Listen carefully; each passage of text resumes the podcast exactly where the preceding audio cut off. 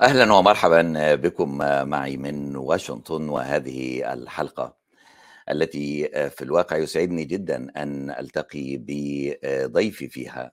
موضوعنا في الواقع هو موضوع السعي للديمقراطية والجملوكيات العربية.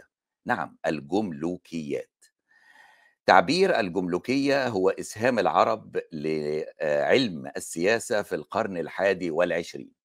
كان هذا عنوان مقال كتبه في عام 2000 وبالتحديد نشر في مجلة المجلة السعودية في 30 يونيو حزيران عام 2000 حول تعبير الجملوكية. لدينا خمس دول عربية منهم مصر وهذه الدول لا هي جمهورية ولا هي ملكية ولكن الجمهوريات فيها ورؤساء الجمهوريات يستعدون لتوريث أبنائهم.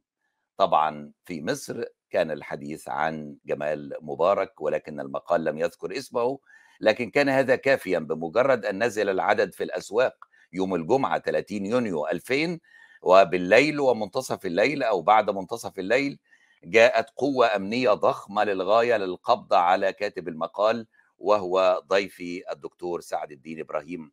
أرحب بك دكتور سعد الدين إبراهيم أستاذ علم الاجتماع. إمريتس في الجامعة الأمريكية بالقاهرة ومؤسس ورئيس مجلس إدارة مركز ابن خلدون للدراسات الائتمانية. سعيد بأنه نتحدث عن التعبير الذي صغته في علم السياسة وعلم الاجتماع السياسي وأيضا أن نتحدث على موضوع السعي للديمقراطية في عالمنا العربي. دكتور سعد طبعا المقال ده كان نتيجته ثلاث سنوات سجن وكان يمكن أن تكون سبع سنوات حسب الحكم. هل ماذا ترى الآن؟ وهل تم التخلي عن موضوع الجملوكية؟ وربما كان هذا السبب في الإطاحة بحكم مبارك بأن الجيش لا يريد من يورث أبنائهم وإلا ماذا فعله في 52 نعم نعم. يعني أعتقد أن الأمور في رأيي تحسنت كثيرا منذ ذلك الوقت. ما زال لي كثير من التحفظات على الأوضاع الحالية في مصر والدول العربية ولكن نسبيا الأمور أفضل. النهاردة الوعي الشعبي بعد ثورات الربيع العربي جعلت من الصعب على الحكام إنهم يمرروا مسائل التوريث بهذه السهولة. يمكن البلد الوحيدة اللي تعتبر استثناء كبير هي سوريا. سوريا مضى على استقلالها سبعين سنة من سنة 1943 إنما بعد العشرين سنة الأولى أسرة واحدة تقريبا تمركزت في السلطة وهي آل الأسد. كان ممكن ده يحصل كمان في جمهوريات أخرى زي ليبيا و زي السودان إنما إلى الآن الأمور أكثر عشان نقدر نقول أكثر ديمقراطية أو أكثر إنصافا نعم. أو أكثر عدالة مما كانت عليه. طيب دكتور سعد. الوعي الشعبي يجعل من الصعب إنه حكام بسهولة زي ما قلت باستثناء سوريا يستطيعوا أنهم يورثوا الحكم هو للأسف الشديد بعضهم بيؤجل استحقاقات ديمقراطية وللأسف الشديد إن الإخوة الفلسطينيين هم جزء من تأخير هذا الاستحقاق الديمقراطي. الأخ محمود عباس ما زال يتلكأ في موضوع الانتخابات. إنما في كل الأحوال الأمور في نظري أفضل ما هياش مثالية نعم. ولكنها أفضل مما كانت عليه نعم. من عشر سنين حينما آه، تم القبض عليها وإيداع السجن طب دكتور سعد آه، حضرتك تسمعني. آه، لو لو البعض قال إنه آه، ليس بالضرورة آه، ولكن ربما استفادوا من درس آه، آه، سوريا بمعنى أنه بالنسبة لمبارك كان سيورث مدنيا آه، بينما حافظ الأسد كان ذكيا في أنه بمجرد آه، وفاة آه، باسل أدخل أخرج بشار من طب العيون وأدخله الجيش وأعطاه رتب. بالتالي العسكريون لن يتضايقوا إذا كان من سيورث الحكم عسكري مثلهم الفريق الركن الرفيق. وبالتالي يمكن مثلا لمصر أن يكون الابن آه، آه، ضابطا ومرت وفي آه، هيئة مهمة جدا من المؤسسة العسكرية. ربما هذا لن يضايق البعض. صحيح صحيح. إلى حد ما. ولكن ما زال في رأيي إن بعد ثورات الربيع العربي اللي النظام عندنا في مصر رفض يسميها ثورة لمدة طويلة. فضل يتكلموا عن آه، الفوضى أو التوتر أو آه، العصيان. إنما كلمة ثورة فضلت تقريبا لمدة خمس ست سنين ممنوعة في الإعلام الرسمي. آه، لما حدث في يناير 2011 آه، الآن مع وجود وعي متصاعد ووجود آه، يعني توترات في المنطقة وفي العالم آه، أصبح النظام أكثر آه، حرصا وأكثر تنبها لخطواته ولترويج أي شيء خاص بأسرة الرئيس. ده يعني ملاحظات آه، أنا بقولها آه، إنصافا لل- للتاريخ وإنصافا للحقيقة. آه، هل آه، كنت في هذا النقطة أيضا.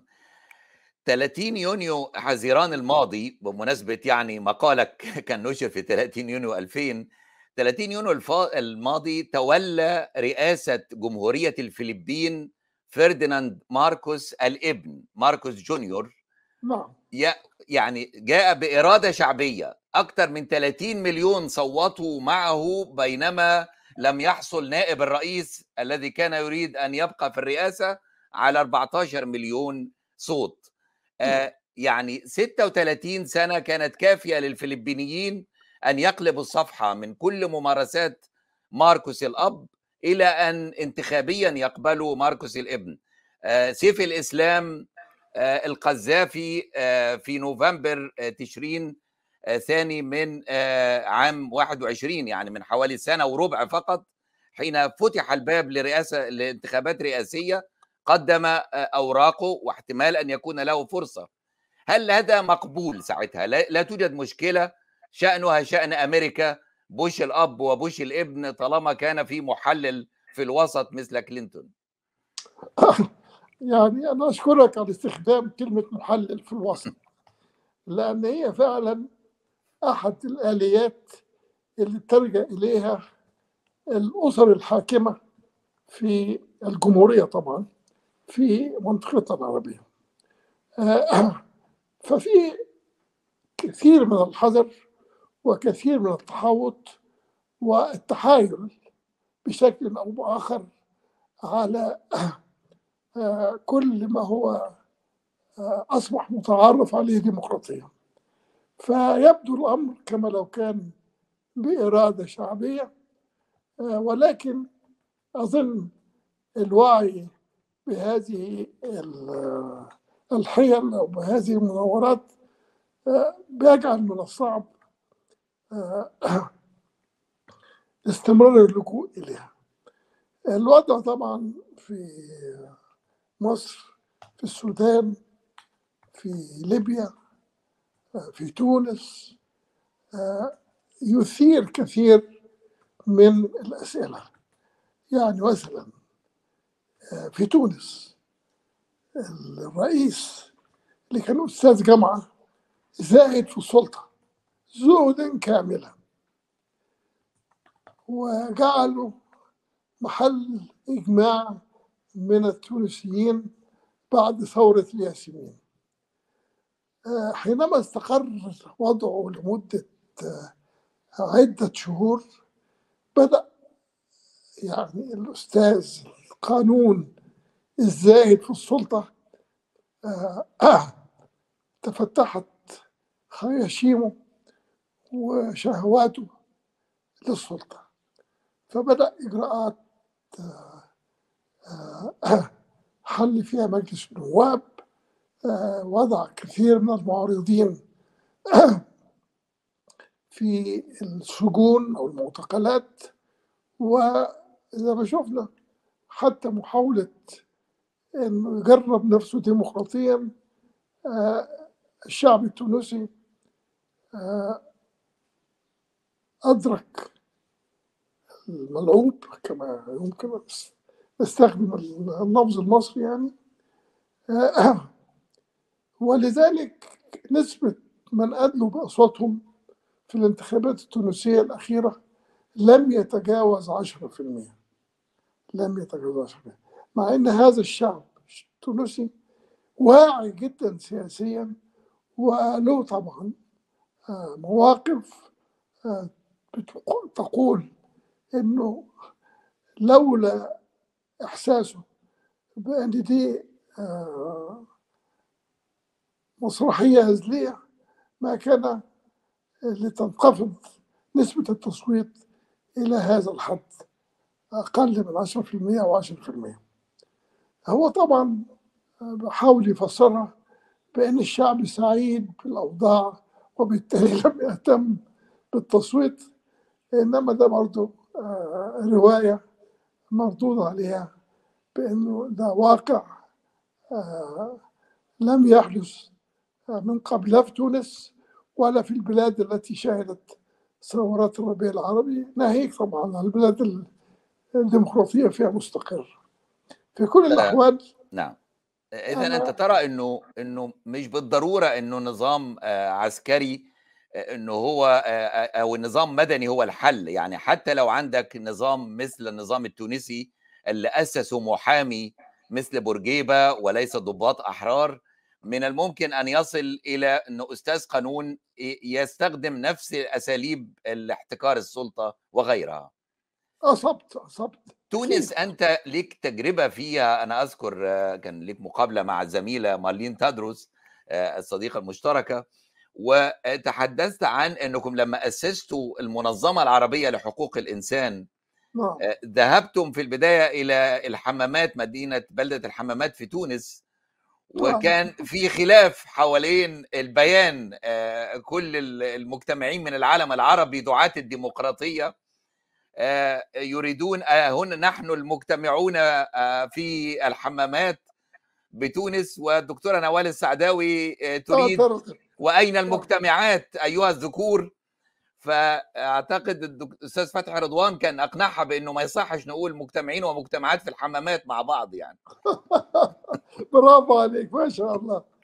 فعلا ده اللي حصل ودي واقعة مهمة جدا. أرجو إن برنامجك والتاريخ يعني العربي يسجلها لأنها مهمة جدا في التطور السياسي للأمة العربية. وأنا بختار الحقيقة هذا اللفظ بعناية الأمة العربية لأن أنا عروبي حتى النخاع وبالتالي هناك من يعترض على كلمة الأمة العربية ويستبدلها بالإشارة للوطن الفلاني أو القطر الفلاني. فأنا بنتهز فرصة هذا البرنامج لأؤكد أن الأمة العربية ما زالت ما زالت حية وأنه الأحداث كلها بتؤكد آه هذا الأمر. يعني ما يحدث في العالم العربي من المغرب إلى العراق يؤكد أن هذه الأمة تريد أن تعبر عن نفسها كأمة عربية. وليس كأقطار متباعدة أو منفصلة عن بعضها البعض. هذا الترابط العربي والتآخي العربي أعتقد حين حدث الربيع العربي أو الثورة في تونس انتقلت بسرعة إلى مصر ثم آه، ليبيا وسوريا وغيرها. آه، لكن أيضا حين انزعج الربيع آه، انزعج النظام العربي المحافظ من هذه الثورة ذهب أيضا بسرعة لإطفائها وإجهاض هذا الربيع. هل هذا قائم ما زال؟ والله أنا بس عايز أعمل شوية تعديلات تفضل. على هذه القراءة اللي هي في عمومها قراءة دقيقة. ولكن أنا أحكي لك قصة آه تقريبا أغرب من الخيال. هذه القصة هي إنه في أثناء الربيع العربي أو في قرب نهايته يعني آه أتى إلى مكتبي في مركز ابن خلدون. من يقدم نفسه؟ إنه إنسان لم يذكر أي عنوان لإنسانيته إنما يريد أن يجري معي حديث. أهلا وسهلا. دخل هذا الشخص وقال لي أنا من السعودية وأريد أن أعرف منك كيف نتحاشى حدوث ربيع عربي في السعودية. فقلت له جاي لي أنا تسألني هذا السؤال. ده أحد. دعاة تحريك الثورات وتحريك الانتفاضات العربية. ففاجأني بأنه قال ولهذا السبب الإخوة الأمراء طلبوا مني أن آتي إلى مصر وتحديدا أن أتحدث إليك فقلت له حاجة يعني أولا غريبة من ناحية إنما من ناحية تانية تسلك صدري فقلت له يا أخ كان قال لي اسمه طبعا الأول. يا أخ يزيد أنا عايز أقول لك إن الشعوب بتلجأ للثورات لا حبا في الثورة أو العنف ولكن يأسا من التطور الطبيعي الذي توقفه بعض الأنظمة الحاكمة بعض الأنظمة الاستبدادية. فإذا كانت زملائك الأخوة الأمراء وإخوتك في السعودية يريدون آه، تحاشي ربيع عربي في السعودية فتلك هي القائمة. وبدأت أقص عليها عدد مما ينبغي الينبغيات التي آه، المطلوبة لتحاشي آه، ثورة زي ثورة الثورات العربية التي حدثت في تلك الأسباب الحقيقة الشاب ده كان أي ما شاب يعني طلع من جيبه نوتة وبدأ يسجل كل الوصايا أو الينبغيات اللي ذكرتها. وكان يشكرني طبعا ثم يغيب لفترة قد تصل إلى أسبوعين أو ثلاثة ثم يعود. ويقول أرجو أن تكون قد تابعت ما يحدث في السعودية. فأقول له أنا ما تابعت. قال لي وهل التوصيات اللي أنت أوصيت بها هل ترى أنها آه، تتحقق؟ فقلت له إلى حد كبير. إلى حد كبير.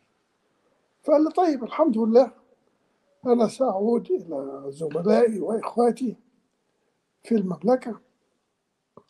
فهل لك من وصايا فأقول له ما يتيسر من عندي.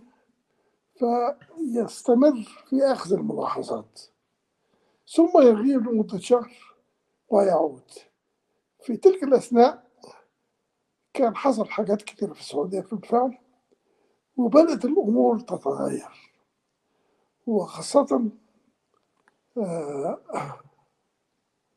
بعد ما عدد من أمراء الشباب بدأوا يتحركوا ويمارسوا ضغط على تتحدث عن الإصلاحات اللي عملها الأمير محمد بن سلمان ولي العهد فيما بعد. لكن لكن في هذه النقطة دكتور سعد يمكن وحضرتك يمكن آه، آه، حصل الأحداث في الوسط كان فيها سنوات طويلة آه، السعودية مشاركة فيها في قمع الربيع العربي مع الإمارات و- وقطر تحاول أن تستغله وتستفيد به بدعم الإسلاميين. يعني كل كان يسعى إلى ما يريده. و- وتجربة حضرتك بتشبهني بتجربة حصلت معي ونحن نتذكر التاريخ إنه آه، موضوع الجملوكية ديت التعبير الذي أصغته حضرتك كان بدايته كان بدأ مثلا في البداية في مقابلة على الهوى في روتانا السعودية قناة روتانا وكان عماد الدين أديب بيقدم الحلقة في هذا الوقت في جنازة جنازة حافظ الأسد وإنه بشار بدأ يظهر وليس نائب الرئيس هو الذي يقابل الزعماء وغيره وأنت صغت هذا التعبير. الأستاذ عبد الرحمن الراشد كان يرأس تحرير مجلة المجلة من لندن اتصل بك وألح على هذا المقال الذي أدى بك إلى ثلاث سنوات في السجن. حدث معي هو أنه آه، أيضا حين كان عبد الرحمن الراشد رئيس القناه العربية بيدعمني وبقدم آه، مقابلات مع الدكتور البرادعي حين كان ممنوعا من الإعلام المصري في أواخر 2010 بعد أن جربوه في البداية ووجدوا أن الناس بدأت تلتفت حوله. و... وساندني ورأيت مقابلة على العربية من القاهرة مع محمد آه، البرادعي آه، آنذاك لكن آه، وغطينا وقرروا إنه برنامجي يبقى يومي أثناء ال 18 يوم لثورة يناير نعم لأنه كل برد وسلام طالما على الآخرين يعني نعم. إخواننا الليبراليين في السعودية والخليج يحبوا يطلعوا أحلامهم لكن في دول أخرى وليس لدينا. وبالتالي. أردت أن أوقف هذه الأحلام وأن يستيقظوا فقلت طيب إذا غدا سأتحدث عن السعودية بعد أن تنحى مبارك وهنا تم إيقاف برنامجي وكله فأنا أنا أخشى إنه هذه الصورة الحالمة بمن يريد أن يغير يعني آه، يعني آه، آه. مختلفة تماما لكن أريد أن أسألك عفوا اتفضل اتفضل لا أنا عايز أقول لك طبعا في السياسة الأمور لا تجري بكيرف مرتفع وإنما تتذبذب صعودا وهبوطا وزي ما أنت تعرف حافظ السياسة في النهاية هي فن الممكن. وبالتالي كل من في يده سلطة يريد أن يحافظ عليها. وهذه الرغبة في المحافظة على السلطة تجعله أحيانا يعطي بعض التنازلات آه، إذا استطاع أن يوقفها في لحظة معينة لن يتردد. آه، وفي كل الأحوال نعم كما يقول ال- يقول المتصوفة السياسة نجاسة. السياسة مجازا صح. طيب دكتور سعد حضرتك أنت كنت آه، يعني مع إرحل يا مبارك و وكنت ذهبت للبيت الأبيض والتقيت بأوباما بناء على طلبه أثناء ال 18 يوم لثورة للتحرير. و و وفاكر هذه ال ال ال القصة آه، بأنه لابد للرجل أن يرحل. لكن نعم. شعارات شعارات التحرير كانت ارحل أنت ونظامك. هل تعتقد أنه مبارك فقط هو الذي رحل بينما نظامه ما زال يحكمنا؟ الدولة العميقة. آه والله كتر خيرك إنك أنت ذكرت هذا التعبير الدولة العميقة. والحقيقة أنا استعرت هذا التعبير من زملائي وأصدقائي الأتراك إحقاقا للحق هم كان لديهم يعني منذ أتاتورك آه، تحدث في تركيا. تغيرات سياسية آه، على سطح ولكن بدون تغيير حقيقي. ففي أحد المرات التي دعيت فيها إلى تركيا إلى إسطنبول آه، لإلقاء محاضرات للتدريس في فترة من الفترات. آه، في اجتماعي مع المثقفين الأتراك نعم. استخدموا هذا التعبير. الدولة العميقة الديب ستيت بالإنجليزي. وقالوا إنه الأجهزة الأمنية بتظل هي صاحبة الكلمة الحقيقية في إدارة الأمور. يأتي السياسيين على السطح آه، لمدة معينة ثم يذهبون أو تحصل ضدهم أي فورات شعبية. إنما تظل الدولة العميقة الدولة الأمنية هي التي تقرر الأمور. بمناسبة هذه الدولة ال- العميقة آه، يعني ال- الدكتور سعد الدين إبراهيم آه، من الذين يؤيدوا الرئيس السيسي وسياساته والبعض حتى ربما قد يستغرب كيف لديمقراطي وقف مع ضد مبارك وما يفعله وسجن ويؤيد الرئيس السيسي لكن رغم هذا التأييد وموقفك الدولة العميقة على ما يبدو التي تحتكر الإعلام الآن وصناعة السينما والمسلسلات في رمضان قبل الماضي عملوا مسلسل اسمه هجمة مرتدة. كان فيه هند صبري وكان بدل سعد الدين إبراهيم أصبح آه، الدكتور سعيد خليل. أيوه. وبدل مركز ابن خلدون بقى مدير مركز الجبرتي أيوه. وهذا الراجل عميل الأمريكان وعميل للقوى الأخرى وأنقذنا ربنا إن سلطنا عليه آه، البنت اللي قامت بدورها هند صبري. لكي آه، تتعاون مع مع مع مع الأمن. إذا هناك مشكلة ما زالت قائمه بينك وبين الدولة العميقة وليس بين عبد الفتاح السيسي. ده صحيح إلى حد كبير. لكن أنا أحب يا أخ حافظ إن أنا برضو أكون منصف. يعني أنا أحكي لك قصة حدثت مع قناة الجزيرة. مبكرا في بدايات آه، وصول السيسي للسلطة. آه، كما تعلم إنه ال- الإخوة في قطر كانوا كرماء مع حركة أو آه، الإخوان المسلمين. فحينما ضاقت بهم السعودية في وقت من الاوقات آه، لجأوا إلى الكويت ثم لجأوا من الكويت إلى قطر.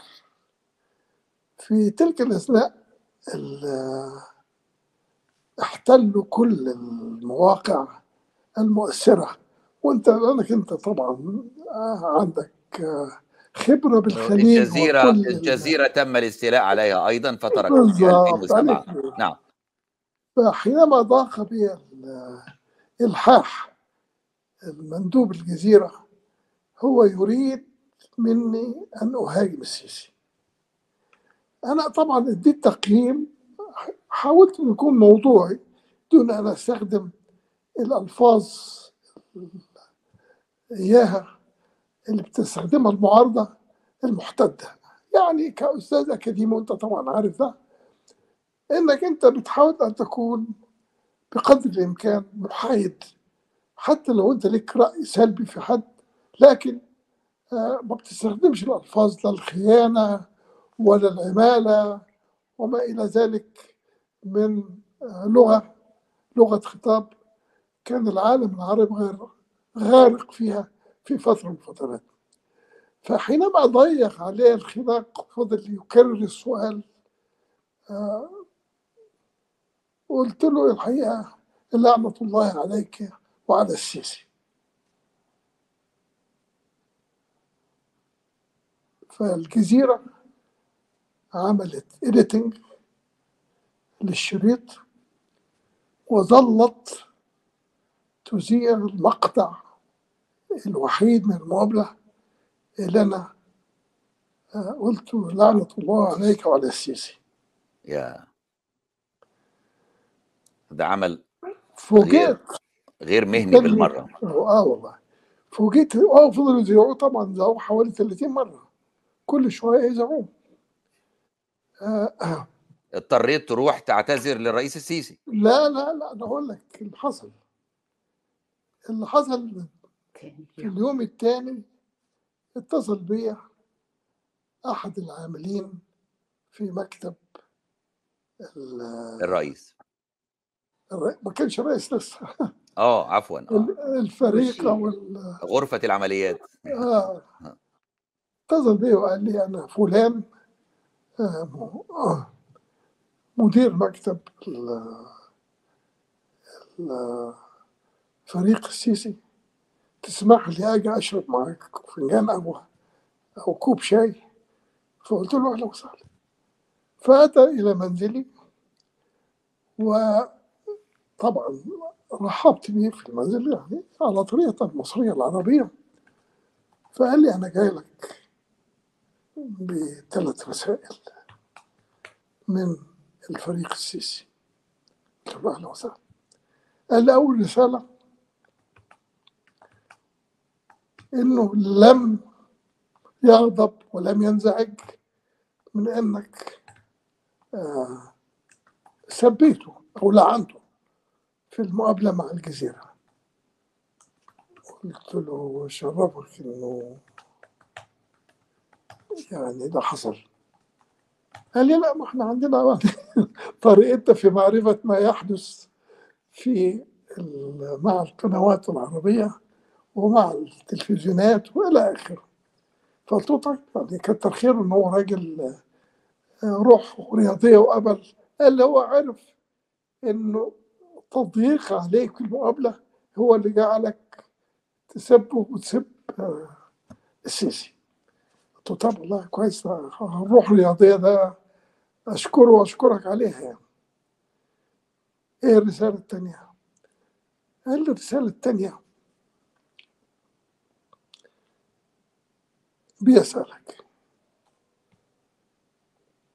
في عليه ضغوط أن يرشح نفسه للرئاسة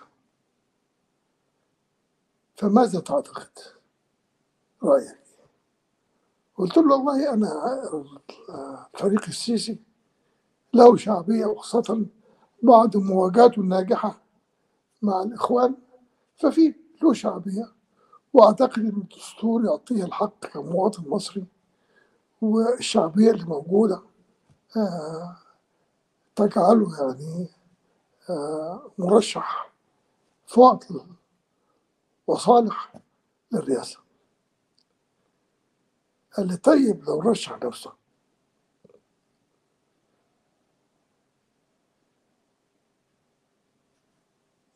هل تنتخب أنت شخصيا؟ قلت له يا أخ عباس الموضوع المسألة تتوقف على البرنامج اللي هيقدمه ف وعلى بي... إذا كان الساحة فيها مرشحين آخرين للمفاضلة بينهم فأنا ما أقدرش أقول مسبقا إذا كنت أنتخب زيد أو عبيد إلا بعد ما أشوف الساحة فيها إيه والبرامج اللي بيعرضها كل مرشح آه نوعها إيه قال لي أنت طيب ألم يسبق لك إن ساعدت الفريق أحمد شفيق في إعداد برنامجه الانتخابي. قلت له آه صحيح حدث قال لي فماذا لو تبنينا نفس البرنامج اللي آه تبناه الفريق أحمد شفيق. نعم. فهل في هذه الحالة آه تؤيده؟ تؤيده؟ قلت له والله إذا ما كانش في جديد على الساحة إلى وقت الانتخابات. فآه نعم. مؤيده لأن أنا كتبت البرنامج نعم. للفريق أحمد شفيق ومقتنع به ولم يحدث. نعم. ما يجعلني أغير رأيي في عظيم. كثير من القضايا اللي أعطاها أعطاها في ذلك البرنامج. هو فين الفريق أحمد شفيق على فكرة؟ راح فين؟ والله ده سؤال وجيه. أعتقد أنه اختار أن يخفف من وجوده على الساحة وأنا أقول لك بعد كده إن أنا التقيته صدفة في أحد ال- الرحلات في داخل مصر يعني. ف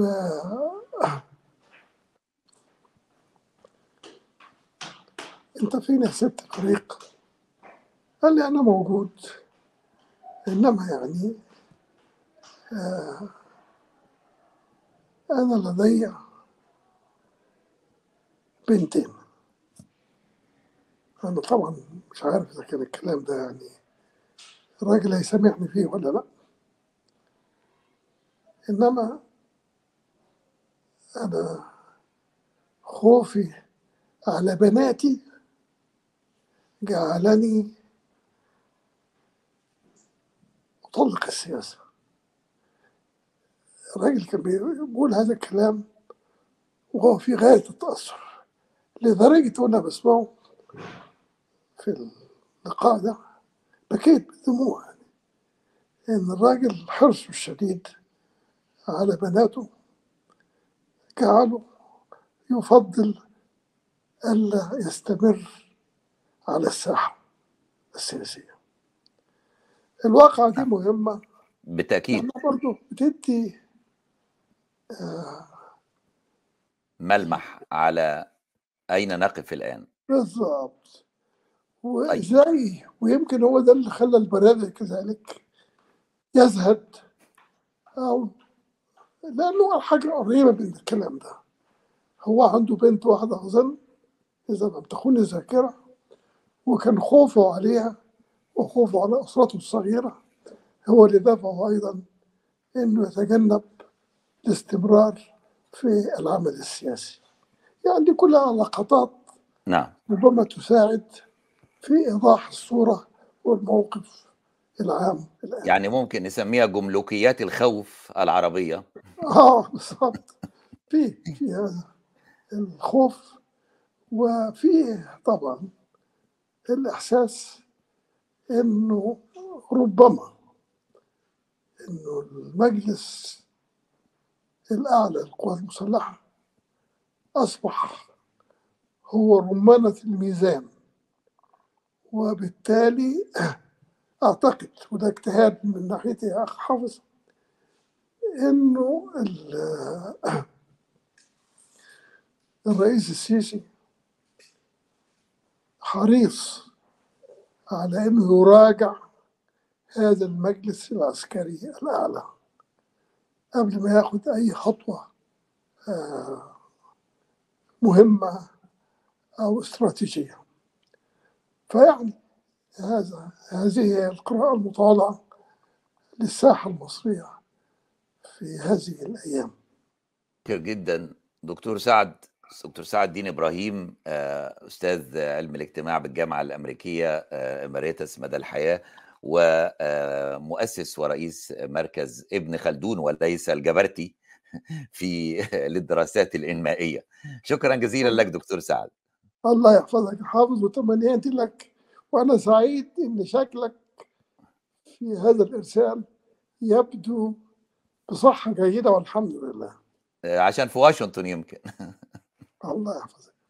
شكرا ليك. إلى اللقاء في حلقة قادمة. في برنامجنا من واشنطن مع تحياتي حافظ الميراثي.